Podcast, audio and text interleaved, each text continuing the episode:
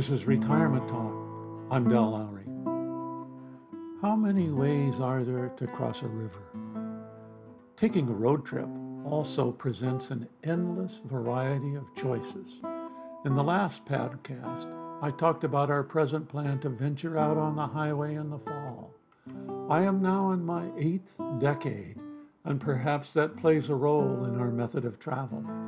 Since retiring, we have used a wide variety of ways in which to take a road trip. They all had their unique qualities. Perhaps age has something to do with the way we travel today. Here are several examples.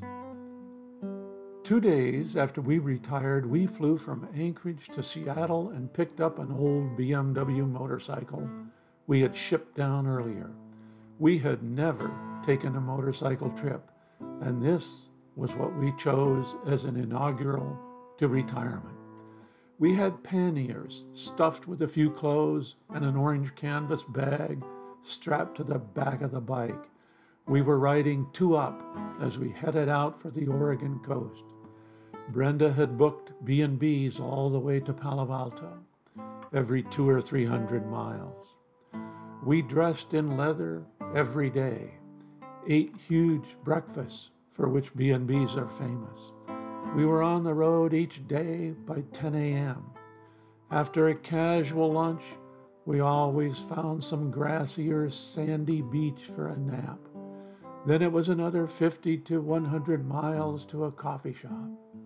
A short ride and an early evening found us at another B&B. They were always too fancy for me but she liked them. A little fluff to counter the leather and iron. This method of travel is so much fun, especially along a coast road or in twisty mountain country.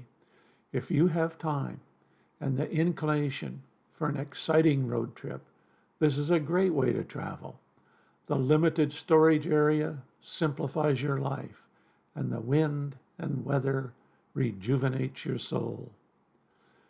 After riding along the coast into California, we returned a week or two later, and I threw away my ticket to fly back to Alaska.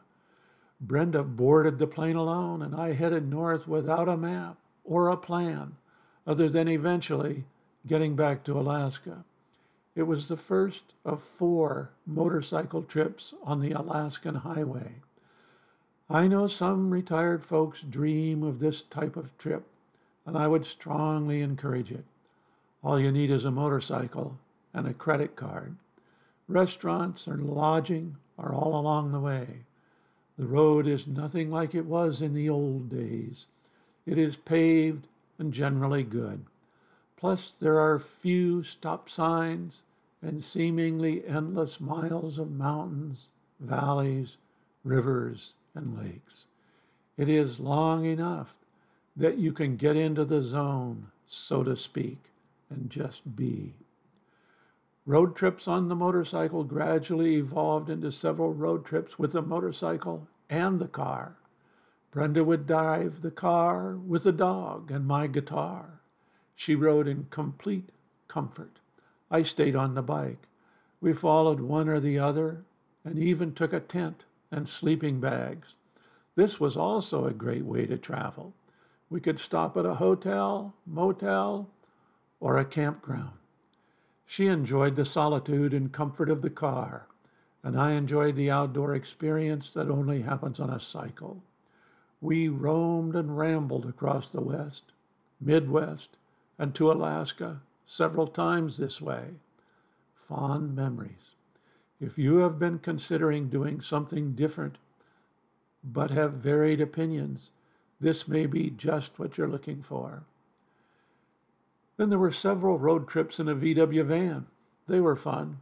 We could stay in campgrounds or feel right at home in city driving. It seemed to always be tempered by a breakdown of some sort or another. The van had such a mystique about it that we still have fond memories. For the last 15 years or so, we've adopted the sedan or SUV and a good bike rack. We try to always go a bit slower than we did the time before. We have some friends that have the opposite attitude. They put on the miles and then enjoy time wherever their destination might be. We're always amazed when they talk about how far they drove that day 800 miles in one day, or even more. We can't imagine.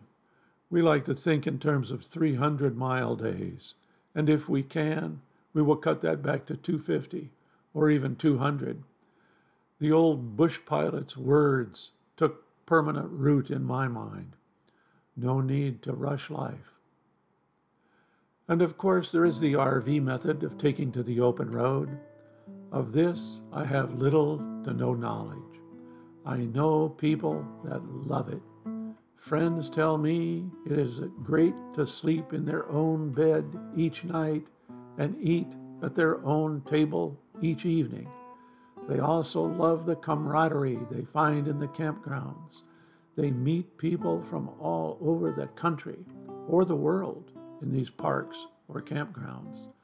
They also love the remote campgrounds in which they can camp and get away from it all. They also tell me that it is not a way to travel on the cheap.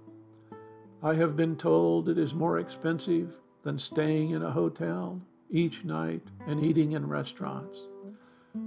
I guess the rig costs tens of thousands. Then there's gas, insurance, maintenance, and camping fees. There are probably other costs of which I'm not familiar.